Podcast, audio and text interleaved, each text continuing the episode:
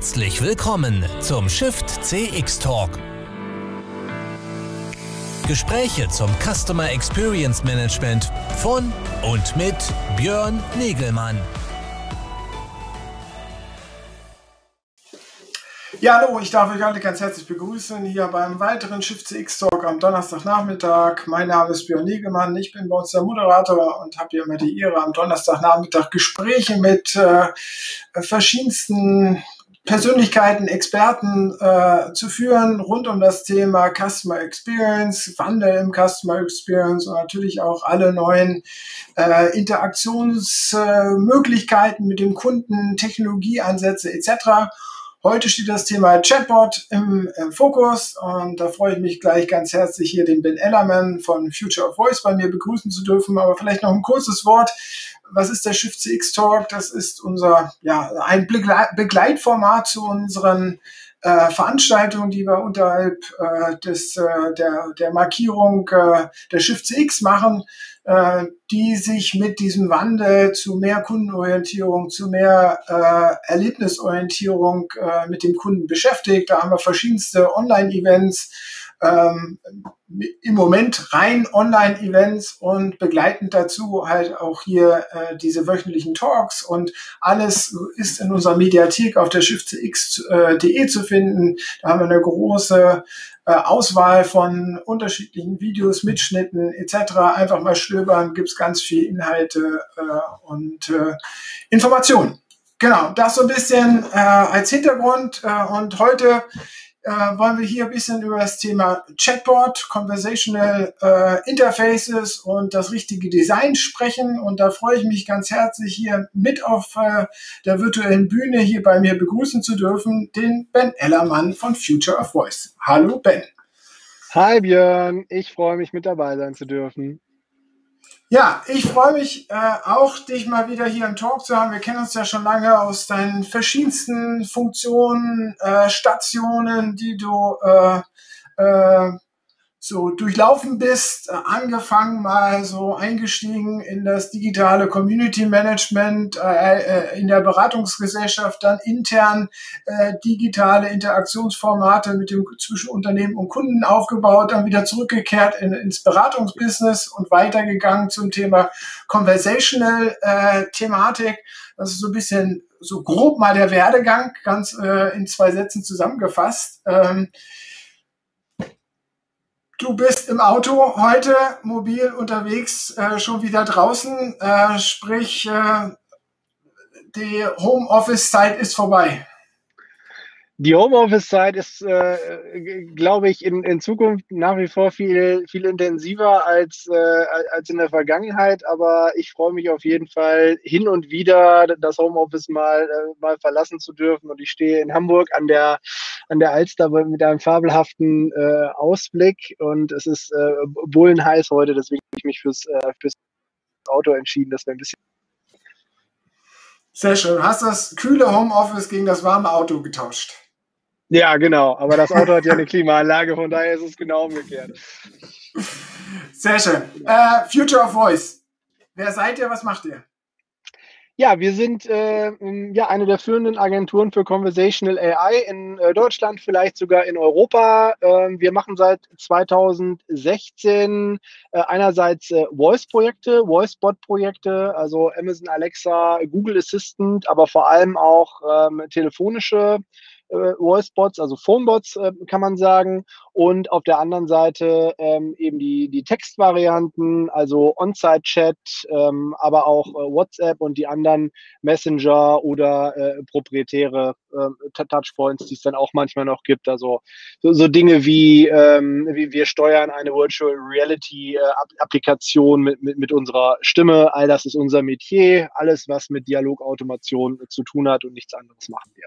Und das machen wir für vorwiegend große Unternehmen, für Decathlon, Ergo, AOK, das sind so ein paar Beispiele, viele andere mehr. Wir sitzen in Berlin, sind ungefähr 15 Leute. Sehr schön. Und ihr habt eine Muttergesellschaft, da hast du schon vorher verschiedenste Stationen verbracht, das ist die MU sozusagen aus dem Jetzt muss ich sagen, ich will nicht falsch machen. Ostwestfälischen ist das doch der Bereich, ne? Nein. Siehst du, war schon wieder falsch. Ja, das war schön. Nein, es ist, MU sitzt tatsächlich in Osnabrück. Mouche hat auf der Fahne stehen, Building Customer-Centric Companies.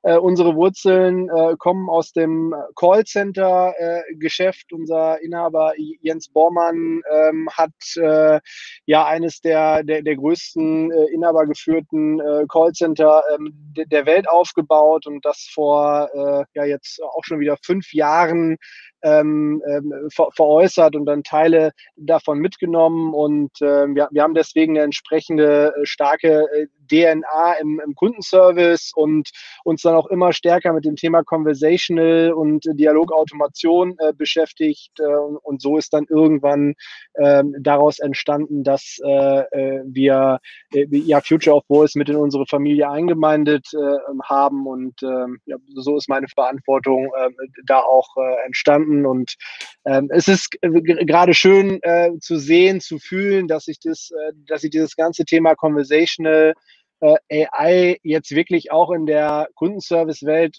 so etabliert. Also es ist, ich kann inzwischen wirklich bei Kundengesprächen mit mehr oder weniger konservativen Callcenter-Entscheidern in großen Organisationen von Conversational AI sprechen, ohne dass ich es stundenlang erklären muss. Wir haben ja jetzt so einen zunehmenden Reifegrad und es wird jetzt langsam wirklich zu dem Standard, zu dem Stellenwert, den ich mir auch lange gewünscht habe. Glaubst du, dass ihr nach dem Verkauf davon B&W hin zu MU, seid ihr insgesamt bei MU viel digitaler geworden. Future of Voice ist jetzt nochmal eine weitere Spezialisierung in dem Kunde-Interaktions-Business für die gesamte Gruppe. Glaubst du, dass das irgendwann mal wieder zusammenlaufen muss? Weil ja letztendlich geht es nachher um den Kunden. Und ob nun über das Conversational UI oder über das Callcenter sozusagen die Interaktion stattfindet, das muss ja alles ineinander greifen am Ende des Tages, oder nicht? Total. Und das ist ehrlich gesagt auch genau das, was wir tun mit unseren Projekten. Also viel in diesem Chatbot-Kosmos vor allem ist ja so auf so Single-Use-Cases, sag ich mal, reduziert. Also ein abverkaufsfördernder Bot auf der Website, der mir drei, vier Fragen stellt, aber eben auch nur eine Concierge oder eine Conversion Rate optimierende Wirkung hat, der keine Möglichkeiten eines Handovers zu einem Kundenservice-Mitarbeiter bietet, der nicht für Service-Szenarien halt ausgerichtet ist, der sowieso überhaupt nichts mit der Telefonie zu tun hat. Und wir arbeiten eigentlich immer mit einer Conversational-Plattform, wo wir alle diese Kanäle, die ich eben angesprochen habe, also text- und sprachbasierte Kanäle in einer Plattform automatisieren, die einmal auch anbinden an die Systeme des Unternehmens, also an ERP, CRM und Co. Und dann eben auch Handover-Fähigkeiten vorsehen, und zwar sowohl im Text- als auch im Voice-Bereich, weil ich glaube, und das kommt auch jetzt so langsam an. Ich muss diesen Handover zu einem Menschen in jedem Dialog-Automationsprojekt, muss ich den vorsehen und muss ich den denken. Und das ist tatsächlich nicht ganz einfach. Und diese Brücke versuchen wir, wann immer wir die Kunden davon überzeugen können, diesen Weg mit uns zu gehen, auch wirklich von vornherein zu bauen, weil ansonsten ist das unserer Meinung nach nicht wirklich nachhaltig. Der Punkt ist ja an dieser Stelle so ein bisschen die Frage, also wir haben ja letztes Jahr immer wieder diskutiert, einsteigen muss man dann trotzdem über diesen Single-Point-Use-Case an dieser Stelle, weil oftmals sozusagen Unternehmen in der ganz frühen Pilotierung von Chatbot-Projekten natürlich manchmal auch das Probleme oder die Fehler gemacht haben, dass sie gleich zu groß gedacht haben und dann zu viele Optionen für den Kunden abbilden wollten und aber nichts richtig gemacht haben. Und im letzten Jahr war die Diskussion im Expertenkreis eigentlich immer das, man reduziert das wieder auf diese ganz bestimmten einzelnen Use Cases, baut dann ein Use Case nach dem anderen auf. Habe ich dich da jetzt falsch oder richtig verstanden? Das ist jetzt passé, man muss es jetzt gleich größer denken oder wie siehst du das? Nee, tatsächlich ist das gar nicht, also widerspricht sich das überhaupt nicht, sondern wir machen das auch genauso. Und das ist auch immer die Empfehlung bei jedem Kundenprojekt. Wir starten wirklich mit einem sehr eng umkreisten Use Case, machen eigentlich das klassische MVP, starten vielleicht auch nur in einem Kanal, haben aber von vornherein, ich spreche immer gerne von einem Haus, also wir haben von vornherein ein Fundament, wo ich eben nicht nur das Erdgeschoss-MVP draufstellen kann, sondern dann auch noch die 20 anderen Stockwerke, die folgen. Und wenn ich das nicht tue, dann muss ich nachher halt sehr, sehr viel wegschmeißen. Und das ist das, was wir immer tunlichst verhindern, weil wir mit künstlicher Intelligenz arbeiten, mit Trainingsdaten arbeiten, individuelle Modelle aufbauen für unsere Kunden und die natürlich viel, viel besser werden mit mehr Daten, mit mehr Use Cases und mit mehr Kanälen. Und wir trainieren dann eben mit den telefonischen Voice-Bots genauso wie mit den Text-Bots ein KI-Modell und wir bauen einen Dialog, einen Grunddialog für einen Use Case immer nur einmal und haben dann Abwandlungen, leichte Anpassungen davon für unterschiedliche Kanäle. Und das ist dann viel, viel effizienter, als wenn ich jetzt sage, ich hole mir so eine Lösung, die gut für einen Text funktioniert, aber kein Phone kann oder gut für einen Sales-Use-Case funktioniert, aber die ich im Service nicht gebrauchen kann. Und ich hole mir dann eine zweite Lösung, dann gehen diese Synergien halt verloren. Und deswegen wählen wir diesen Weg. Also immer gleich groß denken, aber klein anfangen. Ja, das ist eine sehr gute, einfache Zusammenfassung davon, ja. Wo stehen denn die Unternehmen oder wo siehst du denn, dass die Unternehmen stehen? Ich meine, letztes Jahr, du hast ja vorhin schon gesagt, du kannst jetzt mit vielen Unternehmensvertretern über das Thema, ohne es groß zu erklären, diskutieren. Was wir jetzt auch im letzten Jahr mit Corona erlebt haben, war natürlich eine Mega-Explosion von irgendwelchen Service-Bots, Infobots, die natürlich auch erstmal rund um das Thema Corona und Covid, Lockdown etc. installiert wurden. Oftmals immer mit diesem begrenzten Ansatz und eventuell überhaupt gar kein Handover natürlich, weil sie irgendwie aus der Not geboren sind. Aber wie ist deine Bewertung der Situation? Ja, ich glaube, wir sind, wenn ich jetzt so an den Gartner Hype Cycle denke, wir sind so über den Hype drüber weg. Also wir haben jetzt nicht mehr diese Mentalität, die vor 2 Jahren da war. Chatbot, ich weiß zwar nicht, was sich dahinter verbirgt und warum ich mich damit auseinandersetzen sollte, aber alle reden davon, deswegen mache ich das jetzt auch mal, auch wenn ich gar nicht weiß, was das bringt. Also wir haben jetzt langsam wirklich eine sehr, sehr eindeutige Orientierung. Wir haben eigentlich immer so drei Zielsetzungen, die man verfolgen kann im Bereich Conversational AI. Das ist einmal das Thema Sales, Conversational Commerce wird da ja auch häufig irgendwie verwendet, wo es eigentlich immer entweder darum geht, eine Conversion Rate zu optimieren oder ein Upselling zu betreiben. Es geht immer um inkrementelle Verkäufe. Dann haben wir die Customer Service Automation, wo es immer um eine Vollautomatisierung geht oder um eine Teilautomatisierung, also Reduktion von Servicezeiten im Prinzip.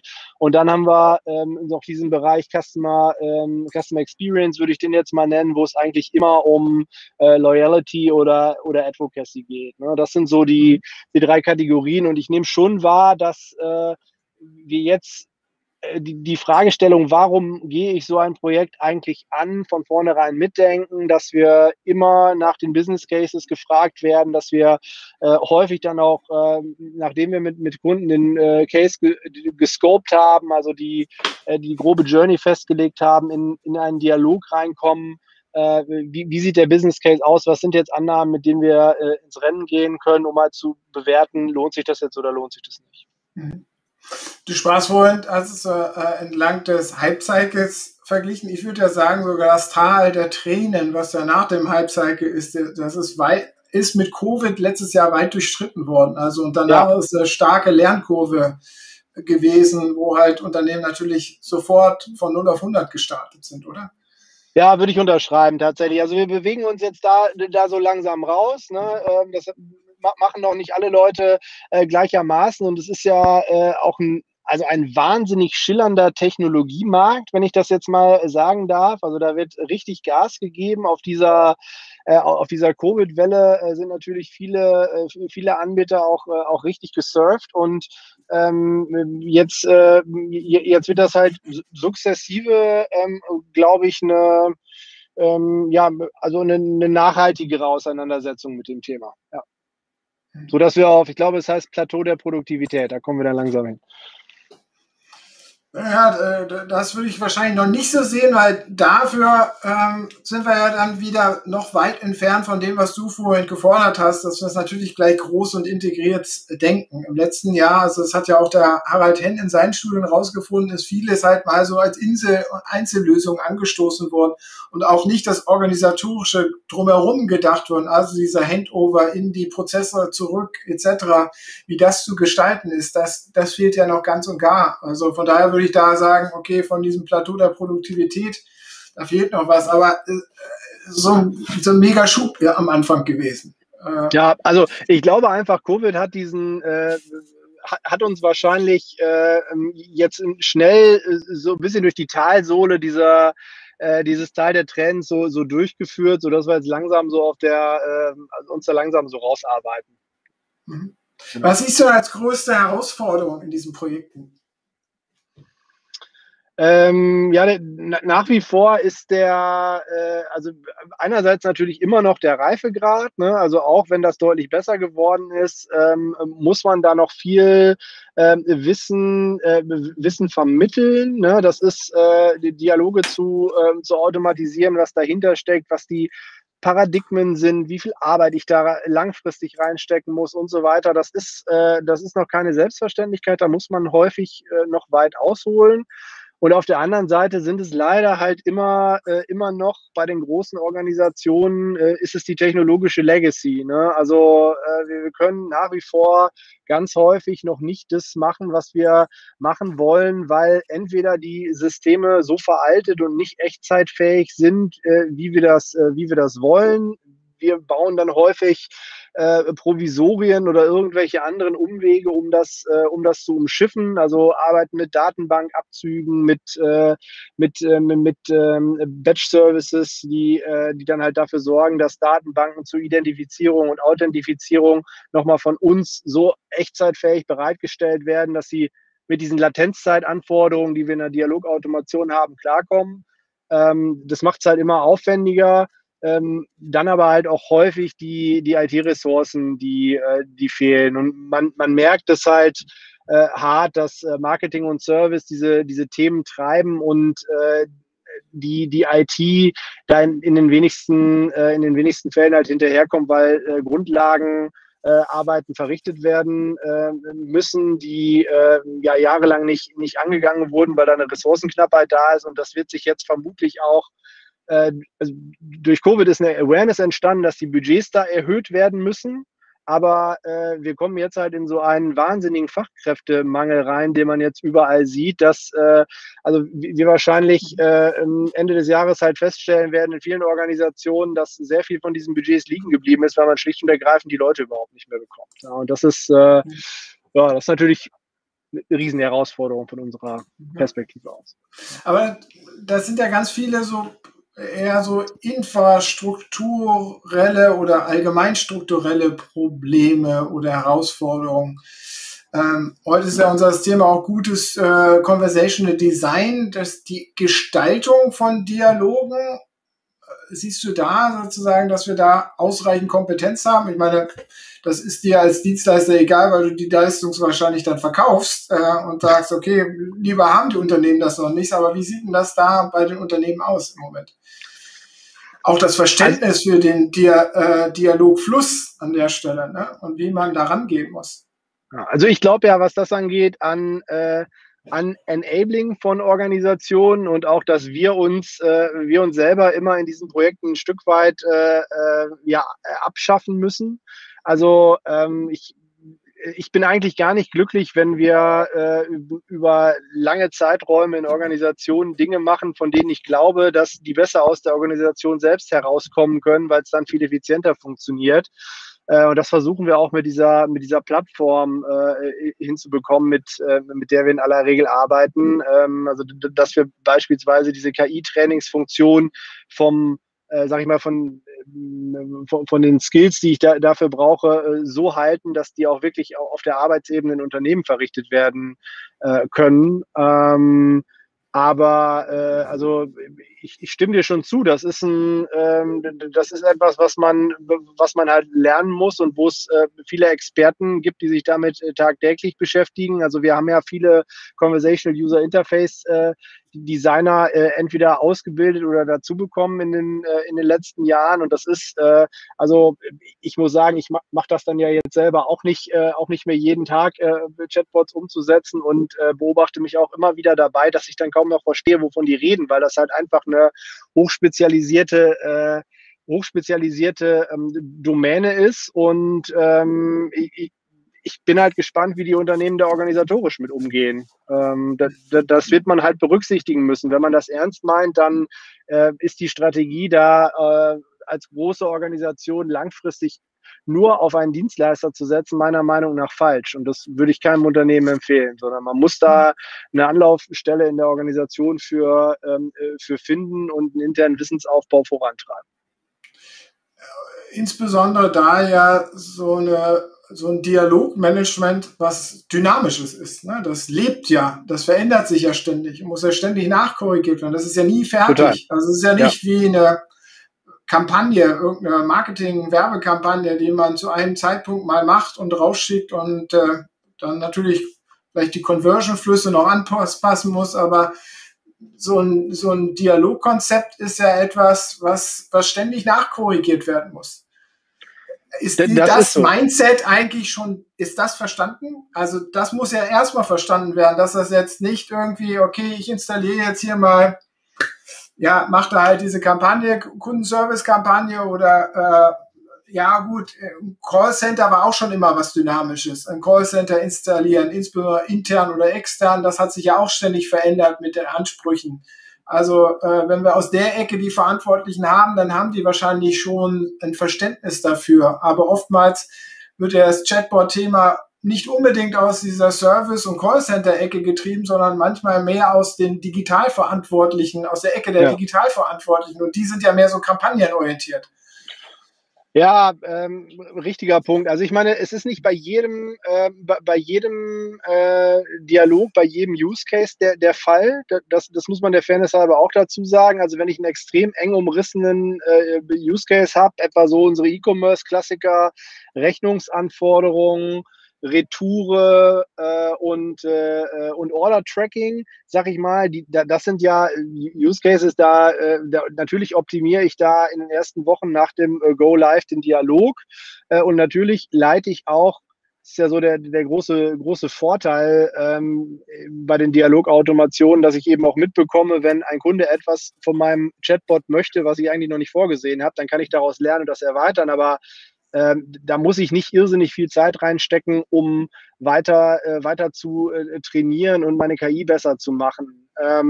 Aber wenn ich mit offenen Fragen arbeite und im Kundenservice dann auch ins Routing reingehe und dergleichen, dann sieht das natürlich ganz anders aus, je nachdem, was ich da erreichen möchte. Und also wir versuchen das bei jeder Anfrage transparent zu machen.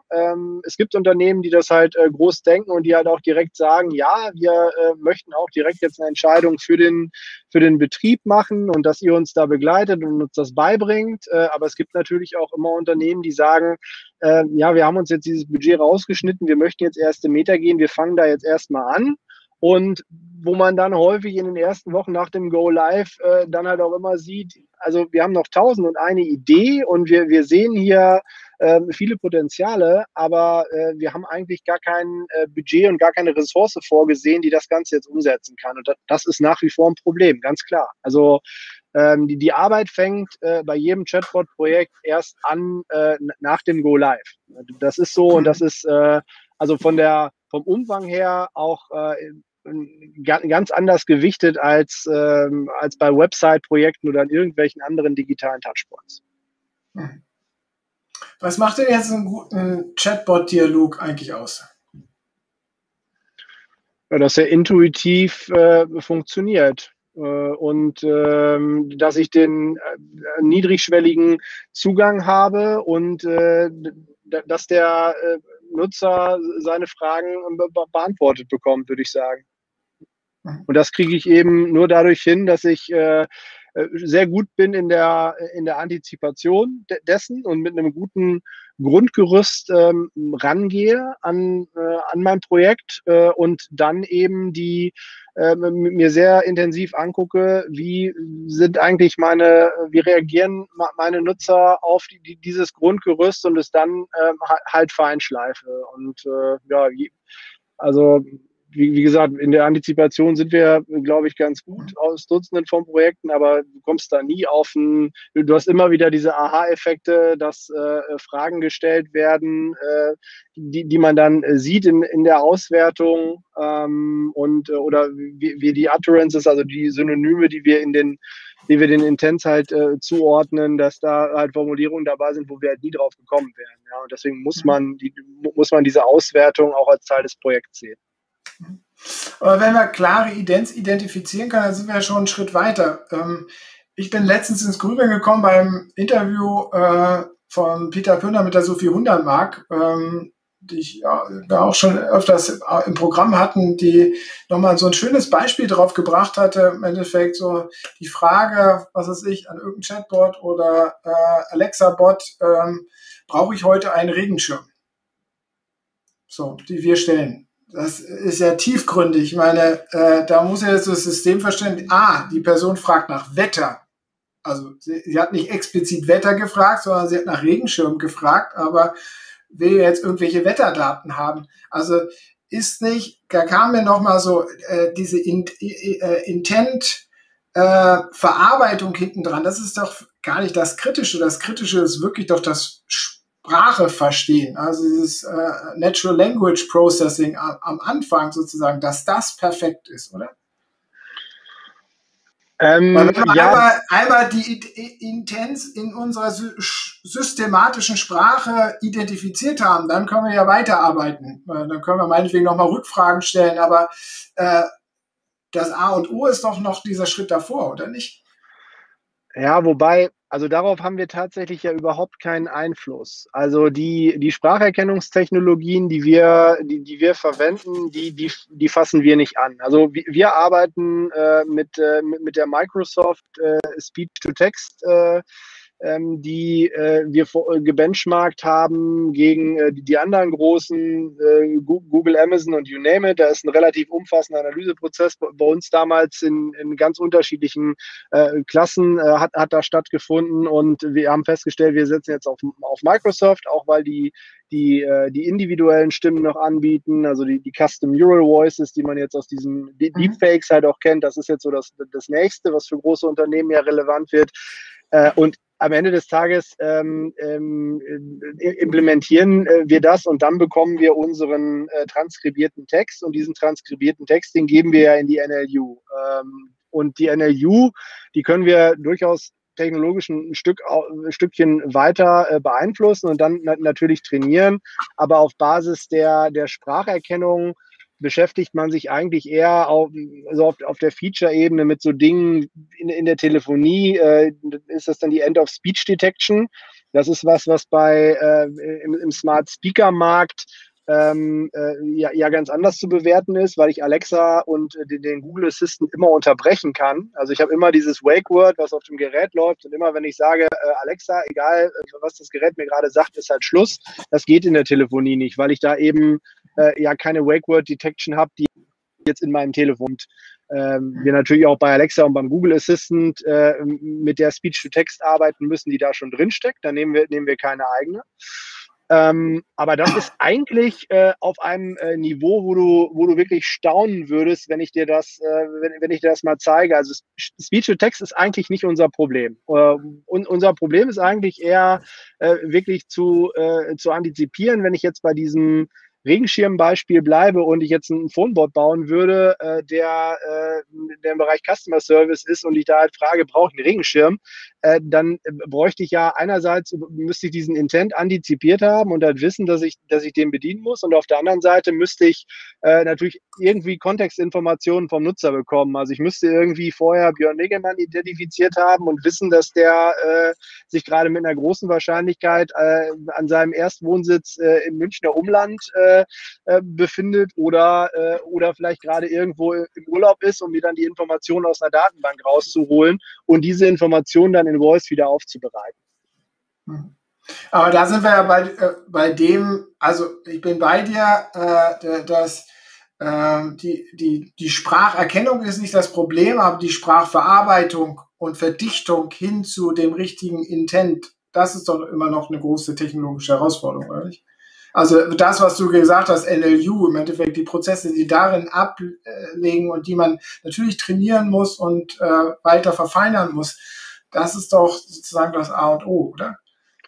Ja, definitiv. Also ich meine, das ist auch das, was wir beeinflussen können und wo das Training stattfindet. Und dann ist es eben immer die Kombination aus, was antizipieren wir und wie trainieren wir das Ganze momentan. Und ja, da gibt es verschiedene technische Paradigmen, wie ich das Ganze halt machen kann. Also bei uns ist es so, dass wir immer nach dem Dreischichtverfahren sozusagen arbeiten. Also wir haben erst die Spracherkennung bei Voice-Projekten, die fällt bei Textprojekten natürlich weg.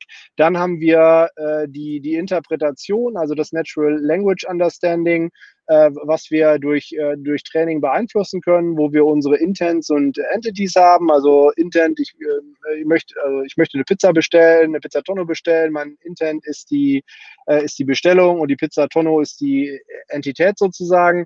Und dann verarbeiten wir diese beiden Informationen deterministisch weiter. Das heißt, wir haben dann ein System, was mit einer sehr, sehr hohen Flexibilität und Regeln und Konditionen und Anbindung an Systemen das Ganze weiterverarbeitet, und daraus wird dann am Ende des Tages unser Dialog. Und ersteres kann ich so gut wie gar nicht beeinflussen, und zweiteres und drittes kann ich halt massiv beeinflussen. Du hast ja vorhin gesagt, Herausforderung, eine große Herausforderung der Projekte ist sozusagen die Niederschwelligkeit, die wir der Dialogform, die wir dem Kunden ermöglichen. Dann bedeutet das ja im Endeffekt, dass die Qualität dieser NLU, also der Natural Language Understanding Komponente, dann sozusagen der wesentliche Erfolgsfaktor ist. Weil nur wenn die hochqualifiziert ist, in alle möglichen komplexen Dimensionen Sprache identifizieren, auswerten kann, dann kann ich ja die Niederschwelligkeit überhaupt realisieren, weil dann kann das System, ob Sprach- oder Text- oder Voicebox, darauf reagieren und meine Frage nach dem, brauche ich heute einen Regenschirm, auch wirklich beantworten, oder nicht? Ja, das ist... Das ist definitiv so. Also Punkt. Den habe ich nichts hinzuzufügen, ja. Ja, ist das jetzt, bei dem ersten hast du gesagt, da gibt es technologische Anbieter, beim zweiten weiß ich auch, dass es technologische Anbieter gibt, die sicherlich immer trainiert werden müssen. Gibt es da noch technologische Unterschiede oder ist das immer nur eine Frage dessen, was ich da an Training in die Systeme reingesteckt habe, um diese Qualität zu erreichen? Nee, da gibt es auf jeden Fall schon Qualitätsunterschiede bei den Anbietern, keine Frage. Die ist auch meistens nicht, nicht schwarz-weiß. Also es hängt natürlich immer von den Use Cases ab. Es hängt von der Sprache ganz viel ab. Also wir arbeiten ja auch im internationalen Umfeld, und was jetzt in der deutschen Sprache funktioniert, kann einen in der spanischen Sprache vor sehr, sehr große Herausforderungen stellen, haben wir gelernt. Deswegen ist das nicht leicht miteinander zu vergleichen. Und ja, gibt es dann vermutlich auch von den unterschiedlichen Technologieanbietern ganz verschiedene Statistiken, wie das immer so ist. Und jeder sieht dann irgendwie so in seiner Welt am besten aus. Ich glaube aber, dass man mit den Top-Playern, die es da gibt, schon mit dem richtigen Training eigentlich so ziemlich alles an Use Cases abbilden kann, was man möchte, solange es halt eng eingegrenzt genug ist. Also dieser allumfassende Service-Bot, der jeden Case in jedem Kanal beherrscht, der ist halt noch in weiter, vielleicht sogar in unerreichbarer Ferne, würde ich sagen. Mhm.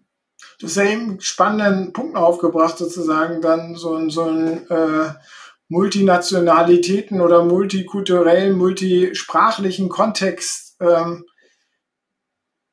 wir jetzt mal rein theoretisch sehen, könnten wir ja sagen, okay, es ist ja am Anfang, braucht man für die unterschiedlichen Kulturen und Sprachen den unterschiedliche Spracherkennung und auch wahrscheinlich dann den Understanding Unit sozusagen. Aber da hinten dran, der Entscheidungsbaum mit dem Intent, der könnte nahezu verallgemeinert werden für alle sprachlichen, kulturellen Kontexte. Ja. Würdest du da zustimmen? Ja, absolut. Wie geht ihr dann aber mit kulturellen Eigenarten, auch Kundenerwartungen um? Oder ist es nicht eventuell sogar sinnvoll, an manchen Stellen doch eigene Systeme für eigene, weil die Spanier bei irgendeinem Thema ganz anders ticken als Deutsche und letztendlich der Entscheidungsbaum nicht wirklich anwendbar ist? Oder lässt sich das immer vereinheitlichen? Ne? Also das ist eine offene Frage von meiner Seite. Ja, es ist so ein bisschen mit den Kanälen vergleichbar, wie ich das eben sagte. So, ich habe diesen Basisdialog und dann habe ich im Prinzip von diesem Basisdialog eine Mutation von dieser Basis für die Telefonie, eine Mutation für WhatsApp, eine Mutation für den On-Site-Chat, weil es immer leichte Unterschiede gibt. Und genauso kann ich das ja sprachlich auch realisieren, dass ich halt sage, es gibt Ansprachen und ich möchte auch nicht ausschließen, also ich habe jetzt auch noch kein Mandarin-Projekt umgesetzt. Wir haben zwar eine Kollegin, die tatsächlich Mandarin spricht, aber also wüsste ich jetzt nicht, ob das gleichermaßen gilt. Hat aber auch noch kein Kunde bei uns angefragt. Die häufigsten Sprachen, die wir haben, sind natürlich Deutsch, Englisch und Spanisch. Mhm. Aber jetzt haben wir ja schon viel von der Komplexität diskutiert, die diese Projekte dann haben. Jetzt nochmal zurück. Wie weit sind die Unternehmen vorbereitet und verstehen diese Komplexität? Weil wenn man so allgemein über Chatbot spricht, dann ist ja jeder schnell dabei. Okay, okay, verstehe ich, brauchen wir, müssen wir irgendwie reingehen. Aber diese tiefe Komplexität, was dahinter steckt und wie die Systeme zusammenspielen. Und wir haben ja noch nicht mal das Thema Integration in Transaktionsprozesse im Moment diskutiert, was ja dann doch auch noch kommen müsste. Ne? Also wo kriege ich Informationen aus Transaktionssystemen her etc.? Also es tut mir jetzt sehr leid, dass ich das strapazieren muss, aber wir haben ja früher zu Social-Media-Zeiten, meine alte berufliche Herkunft vor 10 Jahren, da haben wir viel immer darüber gesprochen, dass die Unternehmenssilos halt einfach ein Problem in der Kommunikation sind, weil Anfragen, die dann halt reinkommen, häufig unternehmensintern aus unterschiedlichen Bereichen zusammengetragen werden müssen und sich da die Bereiche im Weg stehen.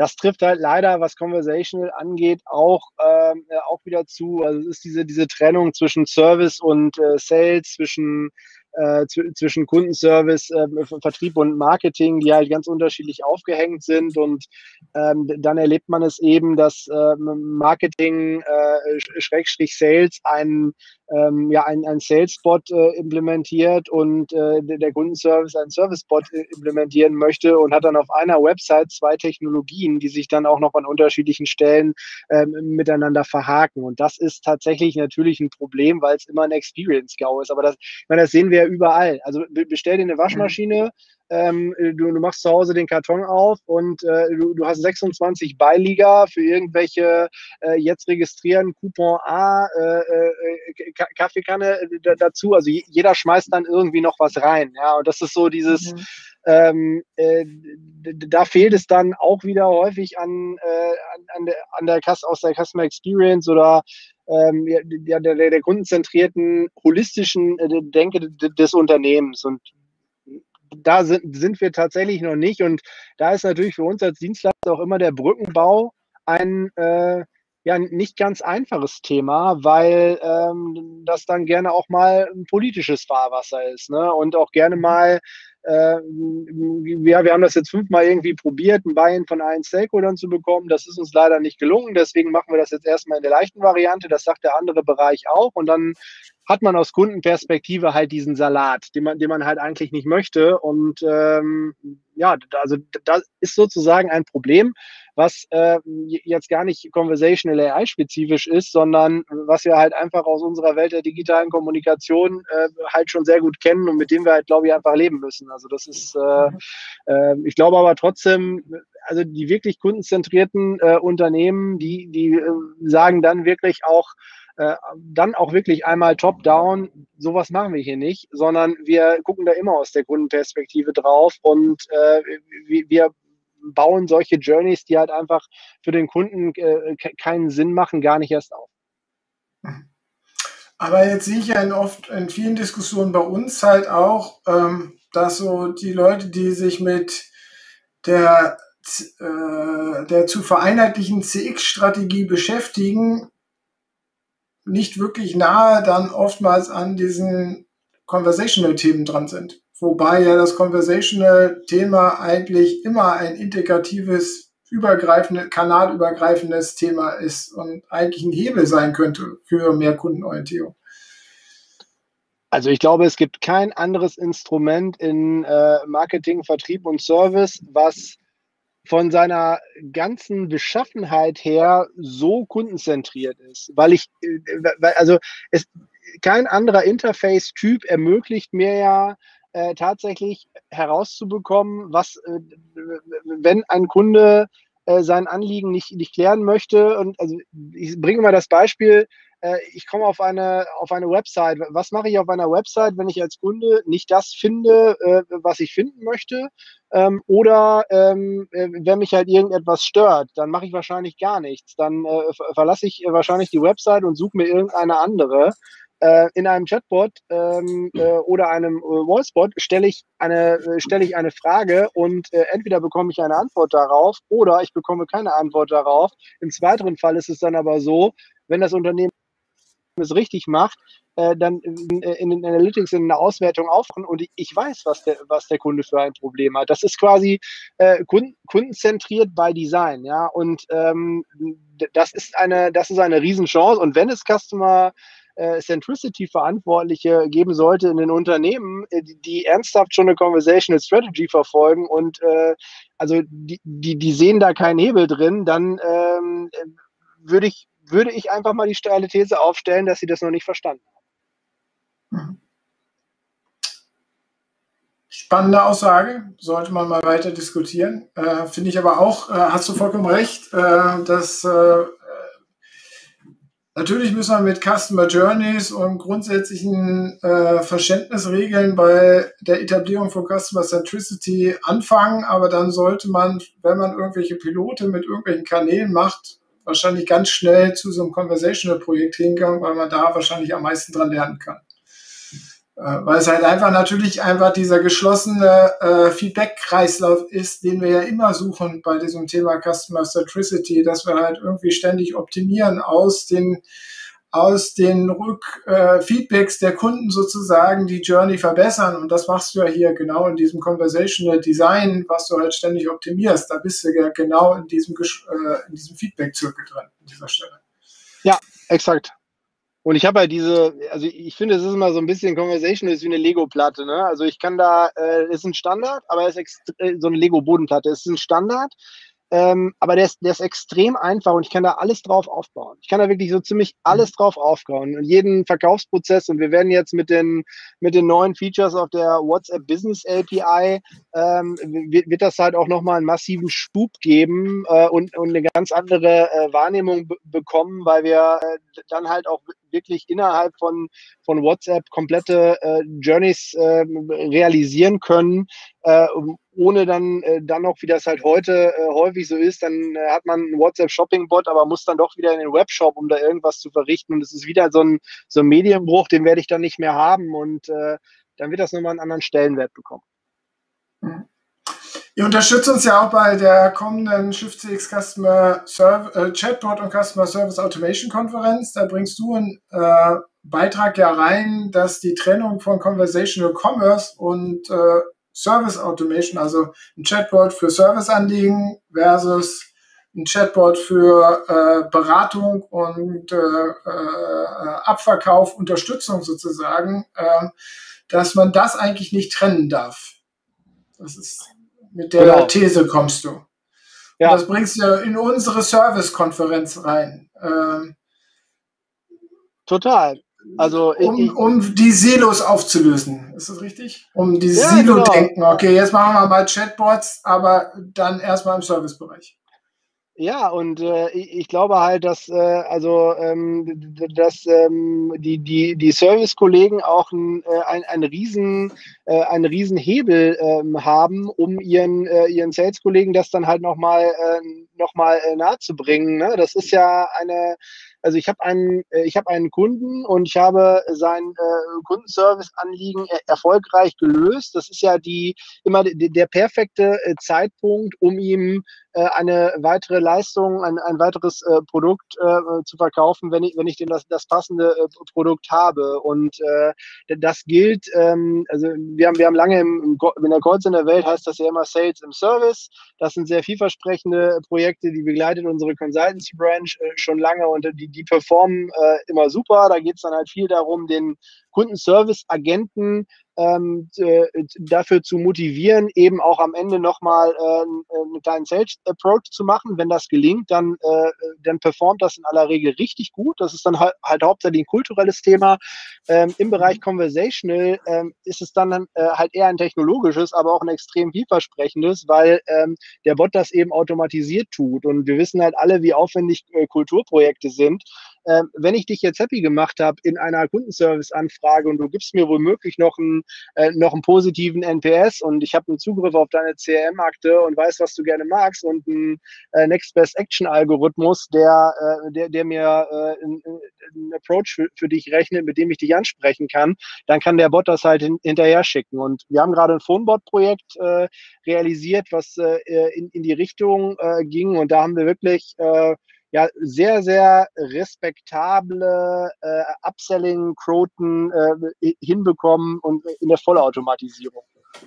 Ja, und das finde ich super spannend, weil normalerweise immer schon, das ist ein Argument, was ich häufig auch schon gehört habe, dass Leute sagen, wir machen überhaupt keine Customer-Service-Automation, weil wir dadurch kein Sales im Service mehr machen können, ja, weil wir so viele Kontakte automatisieren, dass wir keine Kundenkontakte mehr haben. Das ist aber eigentlich die völlig falsche Aussage, weil es halt suggeriert, dass man in einer Service-Automation nicht am Ende auch noch eine Sales-Automation mit einbauen kann. Das wird nur einfach nicht gemacht, ja, weil man sich davor scheut oder weil wir noch nicht so weit sind. Aber ich glaube, da liegen halt super große Potenziale, und das werde ich so ein bisschen beleuchten in meinem Vortrag. Prima. Das ist nächste Woche am 24.06. für alle, die sich da noch mehr dafür interessieren. Ben, vielen Dank für das Gespräch. Wir sind schon wieder 4 Minuten über die Zeit raus, aber es war spannend. Ich glaube, wir haben viele spannende Dinge auch beleuchtet. Ich habe gesehen, wir hatten auch Zuläufe, einiges an Zuschauern. Vielen Dank für die Aufmerksamkeit da draußen, auch für jene, die das noch nachschauen. Wir sind wieder raus. Nächste Woche geht es weiter mit einem weiteren Shift CX Talk am Donnerstagnachmittag, aber nächste Woche auch, wie gesagt, die Chatbot-Konferenz. Schaut auf die Webseite bei shiftx.de, kann man sich noch jederzeit anmelden und schaut vorbei, verpasst es nicht. Spannende Keynotes, spannende Praxiseinsichten nächste Woche. Ben, dir vielen Dank nochmal für das Gespräch heute Nachmittag, und wir sind dann soweit raus. Du bleibst noch drin, aber wir spielen jetzt hier den Abspann. Tschüss. Dann herzlichen Dank. Hat Spaß gemacht.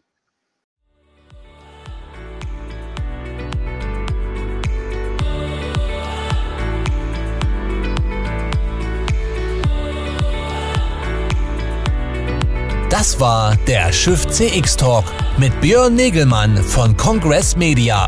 Mehr zu Shift CX auf der Website shiftx.de.